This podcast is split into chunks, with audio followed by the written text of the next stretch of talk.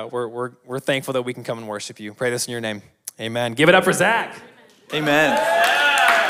I've been wanting to say this for a while. I went to Iowa State, graduated 21, all the way through Salt Company. What's up, Salt Company?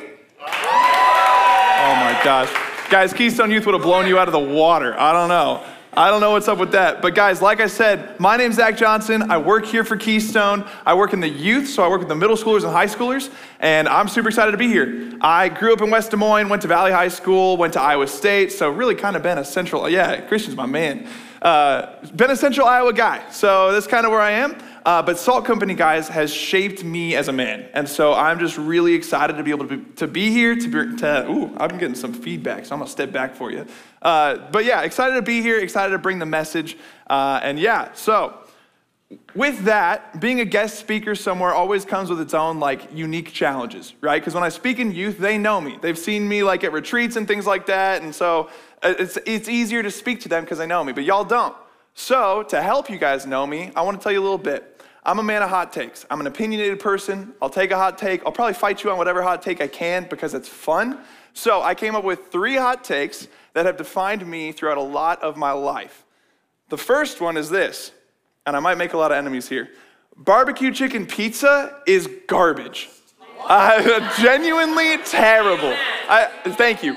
If you put barbecue sauce on pizza, it no longer is pizza. Okay? You're just putting bread barbecue sauce, chicken, and cheese on something. I feel like you fold that up, that's a sandwich. That's all it is. Barbecue chicken pizza, a disgrace. Hot take number one. Hot take number two, it might date me a little bit, but it was the first thing my wife and I argued about. Cereal is a soup. I don't know, cereal, soup or not? I don't know what you think, but I'm gonna be honest, I don't care. I Googled it, I looked it up. Cereal is technically a cold porridge, and porridge is by definition a thick super stew. So, you can argue all you want. Cereal, it's a soup. That's hot take number two. I still hold that one. But hot take number three, I'll be honest, I held to it for a long time, but I've started to humble myself and accept that I'm wrong. Hot take number three is this instruction manuals are for people who don't enjoy the thrill of risk in their life. I hated instruction manuals. I still hate them, but I kind of see the necessity. You know what I'm saying? Like, who uses an instruction manual for a shelf? Like, we were trying to put up a shelf in my apartment, and there's like six pages to be able to put a shelf up on a wall when it's like, here's the wood, here's a little peg, and then you hit that in the wall. Like, I don't need that, right? But one summer, I spent the summer flipping houses with my dad. And if any of you have gone into like home improvement and stuff like that, you know that instruction manuals are kind of things that you live or die by sometimes. You could spend an entire afternoon trying to put something together, all to realize I forgot one piece.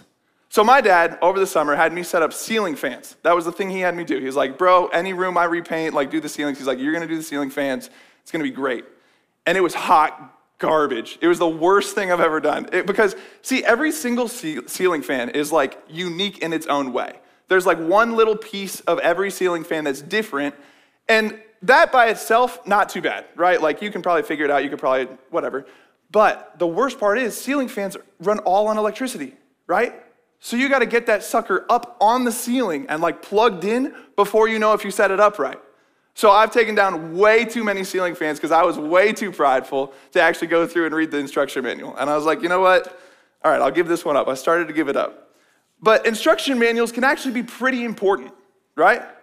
Two weeks ago, my wife and I were coming back from Mexico, and I was sitting in the exit row. You know, your boy's 6'3, so you got to get the exit row when you're flying. And I realized I've never, in like once in my life, read the instruction manuals for how to open the emergency door if our plane went down. So we were flying over the Gulf of Mexico, and I was like, dude, if this went down, like, we'd be in trouble. Like, I told the flight attendant I could do this, but I'm in no means like capable. I have no idea how to do this. So I was looking at the door, trying to figure it out. Ended up looking at the manual. Pretty important, right? Now, why do I tell you all of this about instruction manuals? Because Galatians 6, where we're jumping in tonight, is like Paul's instruction manual for the whole letter of Galatians. So, Galatians, if you haven't been here, is a letter that was written by Paul to a people in a region called Galatia. And while he was writing to these people, they were believing some false teachings that were being taught. And last week, Eric did a really good job of talking about how we've been actually set free from those false teachings. A lot of the people that came in were Jewish Christians, and they were saying, hey, if you want to be, really be a Christian, you got to follow Jesus and you got to follow the law of the Torah. And he's like, no, dude, like you're free. You've been set free in Christ. That's what Paul's trying to tell us. And he's saying, in our freedom, we're able to walk in step with the Spirit. We're able to walk in step with God. Rather than gratifying our own desires and our own flesh, we're able to go and gratify the Spirit. We're able to walk in the Spirit. So, that was Galatians 5. That was last week. This week, we're in Galatians 6. So, I saw a lot of your heads go down. Hopefully, you're turning there. Galatians 6. While you're turning there, if you haven't yet, Galatians 6, like I said, is an instruction manual.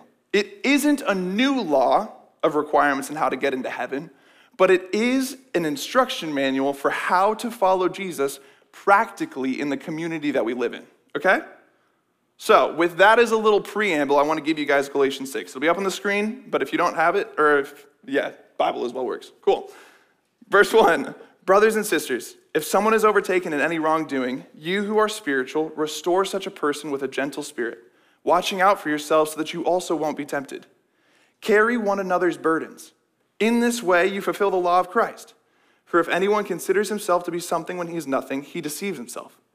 Let each person examine his own work and then he can take pride in himself alone and not compare himself with someone else. For each person will have to carry his own load. But let the one who is taught the word share all his good things with the teacher. Don't be deceived. God is not mocked. For whatever a person sows, he will also reap. Because the one who sows to his flesh will reap destruction from the flesh, but the one who sows to the Spirit will reap eternal life from the Spirit. Let us not grow tired of doing good, for we will reap at the proper time if we don't give up. Therefore, as we have opportunity, let us work for the good of all, especially those who belong to the household of faith. I love this section. I love it because it's hyper applicable, right?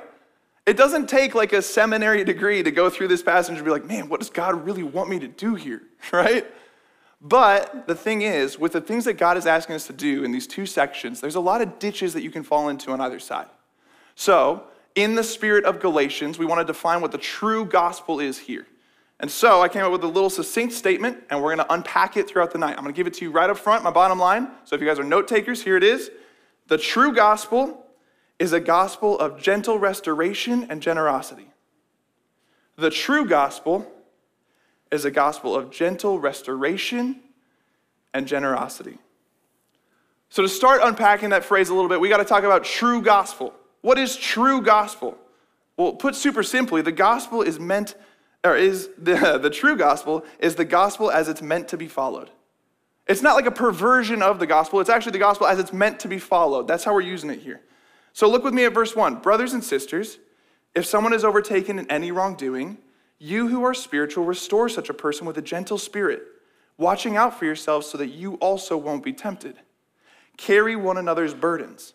In this way, you will fulfill the law of Christ. Great. But I think to really see the significance of these verses, I actually kind of want to look at the inverse. Because, like I said, there's some pretty big ditches that we can easily slide into if we take these verses just at face value. If we're not really careful to try to honor the Lord with our actions, we can actually fall way into sin when we're trying to correct a brother and sister that we've found in sin. So, the first ditch that I want to talk about tonight is condemnation. Remember, Paul wrote this letter to a group of believers in Galatia. So when he says these things, he's not saying, like, bro, go back to your tent shop, and when your unbelieving friend uses the Lord's name in vain, light him up, call him out, right? Like, that's dumb. That's not what he's asking you to do. Instead, Paul is asking you, as believers, to call out the sins of your believing friends. Like if your believing friends are caught in a sin, or if you see them do something, be like, go to them in gentleness, in the spirit of gentleness, and try to restore them. That's what Paul is saying. So think about it like this. I want to imagine like a scenario in connection group, right?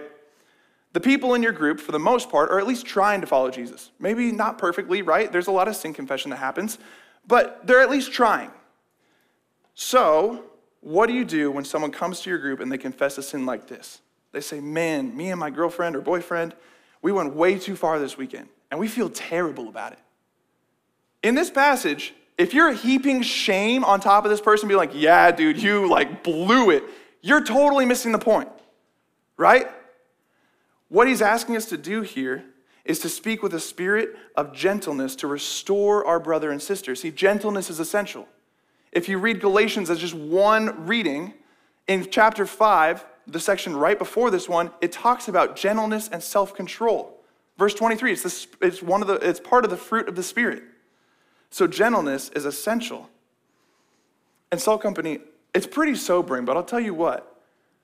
When people have been hurt by the church in a way where they don't want to come back, it's oftentimes because their sin has not been met with a spirit of gentleness, but a spirit of wrath or of condemnation or of judgment or of whatever else in its place. It was not a spirit of gentleness. So we do have a responsibility. You must restore your brother and sister, but if you're not doing it in gentleness, man, watch out. That's a slippery slope. So that's the first ditch. Let's talk about the second ditch. The second ditch is a ditch I've found myself in sometimes. It's the ditch of passivity. Read it, verse 1 again. Brothers and sisters, if someone is overtaken in any wrongdoing, you who are spiritual, do what? Give me a little talk back. Do what? Restore. Y'all hear this loud and clear. You need to have gentleness. But if you see a brother or sister in sin, you have to restore them. You can't ignore them. You hear that? restore them. Don't ignore them. What do I mean by that? Think back to that friend and connection group.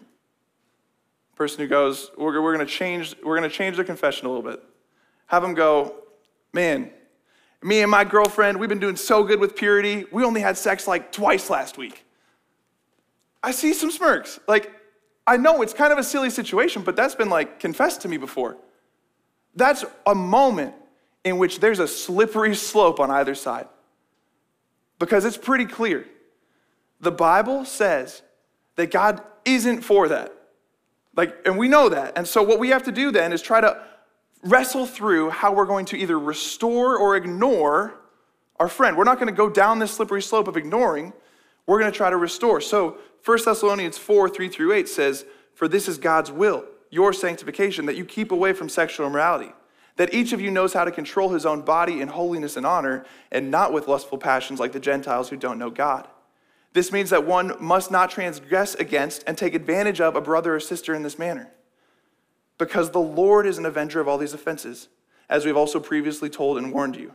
For God has not called us to impurity, but to live in holiness. Consequently, anyone who rejects this does not reject man, but God who gives you his Holy Spirit. So if you just went up to somebody, they confess that to you, and you just rip out this scripture and you're like, boom, this is God's will for your life. Are you responding in gentleness? No, absolutely not. But for you to not have this in your mind when your friend confesses that to you is also falling off the slope in a different direction. We have to be able to stand for what the Bible stands for. We have to be able to bring our brothers and sisters back to a place of restoration in their relationship with Jesus. Otherwise, they're going to be choked out by their sin and maybe not even know it. If your answer to this is, wow, great for you, dude. However you want to live, God loves you, man. Get in the Word. Read God's Word. See what it requires of us. See what it looks like to follow Jesus. Or if the response in your heart is like, I want to say something, but I know if I do, they're to be mad or that they might hate me, or I just, I know that I'm to maybe sacrifice this relationship, but like I know that God wants them to do. If you got that kind of wrestling going on inside your heart, take heart, take courage. Restore a brother and sister in gentleness. This gentleness piece is key. So I want to give you guys three hyper practical tips on how to restore a brother and sister in gentleness. Because this whole gentleness piece allows for a lot of that conversation to happen without the sacrifice of relationship. So here's our three questions. They're super, super important. The first one is this Do you want to follow Jesus in your situation? You walk into a conversation like that, and if your first question is, dude, do you, do you want to follow Jesus in this conversation, like in this situation? You're gonna have a way different conversation with this person because if their answer is no, then you're just like, I mean, cool, love you, dude. you know, like you don't have to have this kind of conversa- confrontation. There's a whole nother thing that's going on there if this is a person who claims to be a believer and they're like, actually, I don't want to follow Jesus in this situation, right? There's a whole different conversation. You don't have to try to risk your relationship on this tiny nitpicked sin over that. But if they say yes, this goes to question number two. Question number two is Do you know what Jesus says about your situation? I don't know about you, but there's been plenty of times in my life where I've fallen into sin after sin because I just didn't know what was wrong. when I first started following Jesus, there was a ton of stuff that I did with my friends in high school that I didn't know that I couldn't do anymore. I was just having fun. I was just in the moment. I didn't know that what I was doing wasn't actually glorifying God, but it was actually taking glory away from his name. I didn't know what Jesus said about that situation. And if a friend came to me and was like, Do you want to follow Jesus in this? I would have been like, Heck yeah. And if he's like, Do you know what Jesus said about this? I would have been like, Heck no. Like, teach me, help me, right? So, what that does is it opens a door for you both to be on the same team. Because a lot of times when we have these kinds of restoration conversations, it feels like it's either me versus this person and their sin, or it's me and this person versus their sin. And the only way that you can get on the same team with that person is if you enter these conversations as a listener and not as a speaker. So, question number three, told, told you I had three. If they don't know how to follow or don't know what Jesus says about the situation, great, we're going to teach them. If they do, you still need a third question. Because you still don't want to go to someone who knows how to or knows what Jesus says about it and be like, all right, then go and do it. Because they're still missing a piece, right? The third question is simple Do you know how to follow Jesus in your situation? Now, these questions aren't from me, they're Keystone's. I don't want to take credit, but they're super, super helpful. Do you know how to follow Jesus in this situation? Man, for a lot of us, that's probably where we get hung up. That's where I get hung up all the time. I'm constantly asking people, I'm like, man, how do I follow Jesus in the middle of this new marriage thing? I got married in November. There's so many things about marriage I don't know. And so I'm always asking people, I'm like, hey, how do I, how do I love my wife well in this way? How do I follow Jesus? You know, asking the how is great. Where my mentors could have just come in and been like, dude, you're not doing a good job of loving your life. Do better, you know, and like never giving me a how. So the how is super important. And I want you to see this. Because when someone gets confronted about their sin and they know they really want to follow Jesus and they know what Jesus says about it, but they're just tangled to a point where they don't know how to stop, a lot of us have been there. And a lot of us know the shame and the guilt that can pile up when you're in that position. So, this spirit of gentleness is super important to try to restore a brother and sister because that's what will really help them get back on the track and get their relationship with the, get their own heart back in line with the Lord's heart. So, those are our three questions. What I want to be really clear is that I didn't give you statements. Remember, we want to be listeners as we walk into this question or into, this, into these uh, conversations. Because if you're able to ask questions and clarify situations as you walk into these conversations, it'll be you and your friend versus their sin, not your friend and their sin versus you. Sound good? Great. The true gospel is a gospel of general restoration and generosity. So we're breaking down this phrase, right? We got part one down. It's true, it's a general restoration. Now we're going into generosity. We're going to uh, verses 6 through 10. Says, Let the one who is taught the word share all his good things with the teacher. Don't be deceived. God is not mocked. For whatever a person sows, he will also reap. Because the one who sows to his flesh will reap destruction from the flesh. But the one who sows to the Spirit will reap eternal life from the Spirit. Let us not get tired of doing good, for we will reap at the proper time if we don't give up. Therefore, as we have opportunity, let us work for the good of all, especially those who belong to the household of faith. Like I said, true gospel. It's a gospel of gentle restoration and generosity. And here, verse 6, Paul's pretty clearly instructing be generous, right? He says, uh, where were we at? He says, the one who is taught the word share all his good things with the teacher. These good things, a lot of commentaries believe, is like genuinely anything at your disposal your resources, your time, your money, your possessions, your influence. Like, what do you got? What are you going to leverage for the kingdom? So, at this time, we're going to start passing around an offering plate. And so if you guys want to take out your wallets and give the biggest bill, I'm totally kidding. I'm totally kidding. No, we're not going to do that. It's not a sermon about tithing. It's a sermon about leveraging your resources. I don't, I don't care if you give your money here tonight, but what I do care is that you use what you have for the kingdom of God. Okay? If you feel called to give to Salt Company, you totally should. Y'all, it costs money to put stuff like this on. So really, if, if you call Salt Company your home, if you call Keystone your home church, you should consider partnering with the church financially. But even outside of these walls, I want to talk about that. Because I think what Paul is asking for here is actually way bigger than just what's in your wallet. Paul is actually saying in verse 10, if we jump down to the bottom of this section, he says, Therefore, as we have opportunity, there's no cap on that. there's no, as, as you've got, you know, the money in your wallet or whatever. No, he's saying as you have opportunity. He's like, it's broad. Whatever you've got, let us work for the good of all, especially those who belong to the household of faith. So, Salt Company, the question is where do you have the opportunity to do good? Where can you give? If you're anything like me in college, you're probably broke. I was broke in college. I spent way too much on my wife, but it was great. It was super worth it. Um, but I don't know, man. Like maybe that's your situation. If it is, what do you have? When I was in college, I had flexibility. I had time on my hands. I was able to leverage it so that I never had class on Friday. So I went to school up in Iowa State, like I said, I went to Cornerstone, and one of the things we did was we were able to partner with public schools, and I went and read with kids. And I just showed them Jesus by the fact that I was willing to be there for them. My actions were things that I was able to leverage for kingdom impact. I was able to have corner, I was able to be a part of allowing Cornerstone Church to have a positive impact in their community. So think about it. What do you have that you can leverage in a way that helps the kingdom? Because what I saw as I was serving throughout college and doing those things was what the therefore in verse 10 is actually there for. Look with me at verse 7. It says, Don't be deceived. God is not mocked. For whatever a person sows, he will also reap.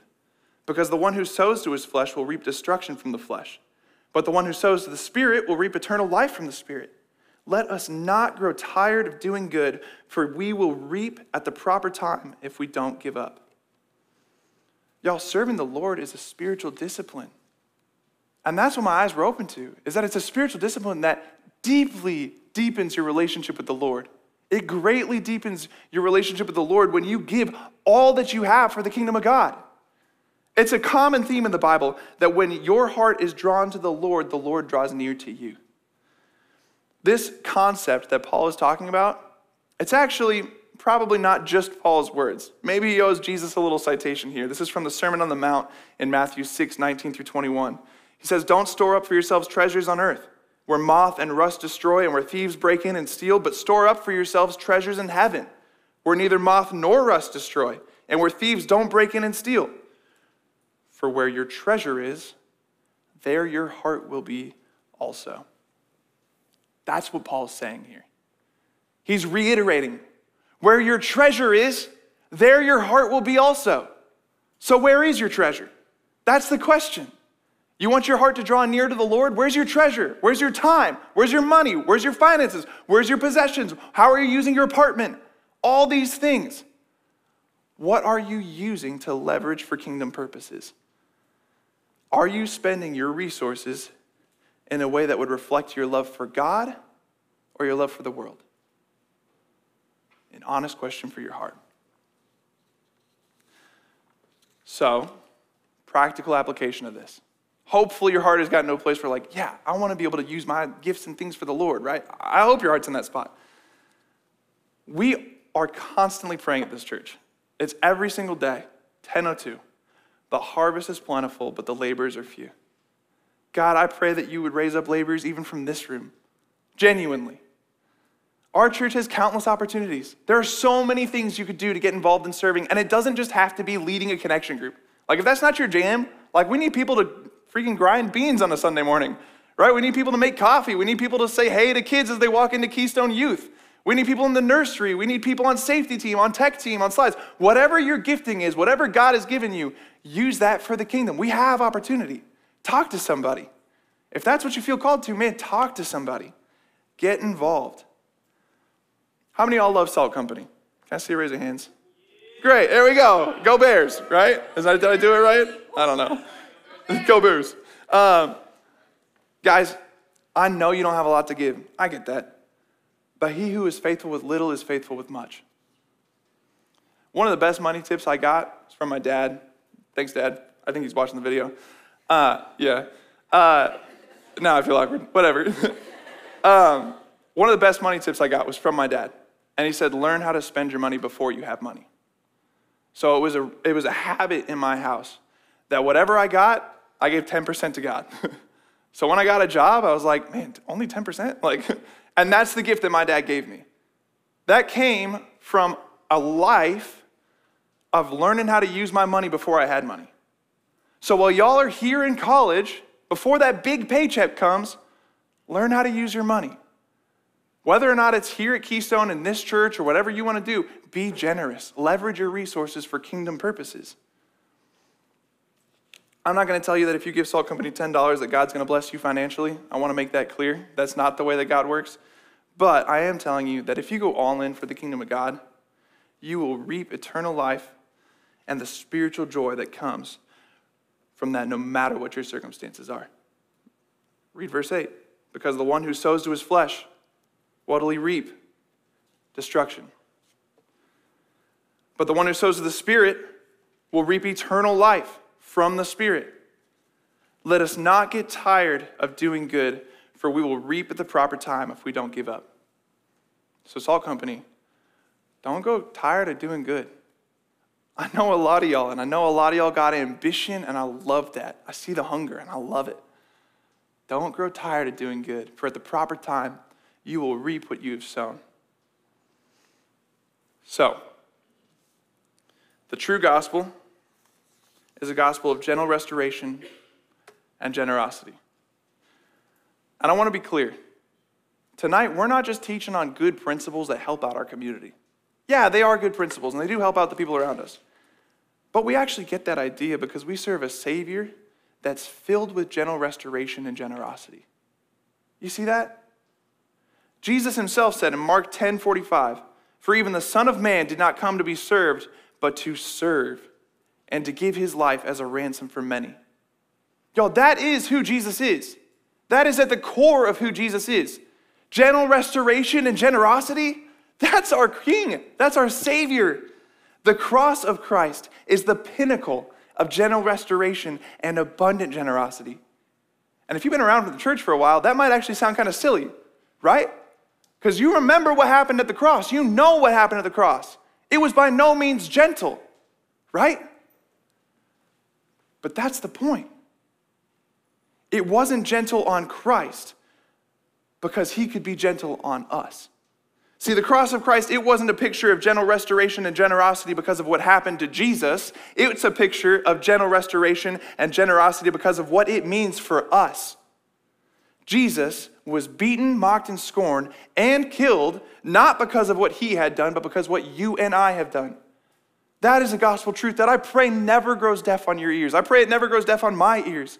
Because he could have come and sent every single sinner straight to hell, all of us straight to hell, but he didn't choose to do that. He chose to come and be a savior. When he deserved a throne of gold, he chose a cross of wood. You see what I'm saying?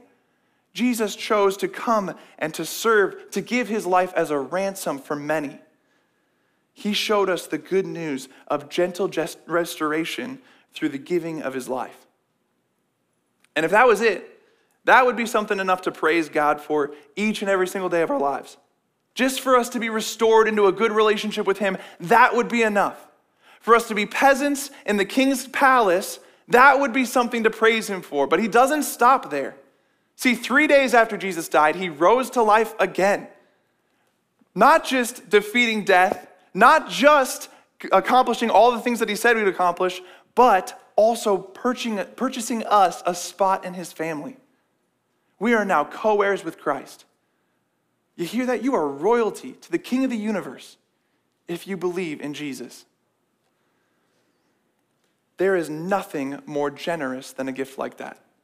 So when we talk about gentle restoration and generosity, and we talk about the true gospel, look to Jesus. When you're thinking, man, how should I leverage my resources? Look to Jesus. When you're thinking, man, how should I restore my friend? Look to how Jesus restored you. Die to yourself, be a listener, right? The reason that we can restore in gentleness is because we've been restored in gentleness. The reason we can be generous is because Christ was first generous with us. So if you don't know Jesus in that way, and if you've never accepted the fact that he took your place and wants to gently restore you into relationship with him and generously give you the keys of the kingdom, then talk to someone tonight. Please. Don't keep living your life without having taken hold of the gospel. The true gospel is a gospel of gentle restoration and generosity. Let me pray for us. God, we are so thankful, Jesus, for the sacrifice that you brought. God, you are uh, everything that we cannot be. Jesus, you, were, you lived the perfect life. You lived a life that I never could live, and you died the death that I deserve 10 times over. And God, I am so, so thankful that you've come and you've died for us. Jesus, you were the perfect example showing us how to live lives of gentle restoration and generosity. And so, God, I pray that you would use whatever words you gave me to speak and whatever was Zac speaking in this conversation, God, I pray you would take it from people's hearts. God, we love you, we praise you, we long to serve you and be with you. In your name we pray. Amen.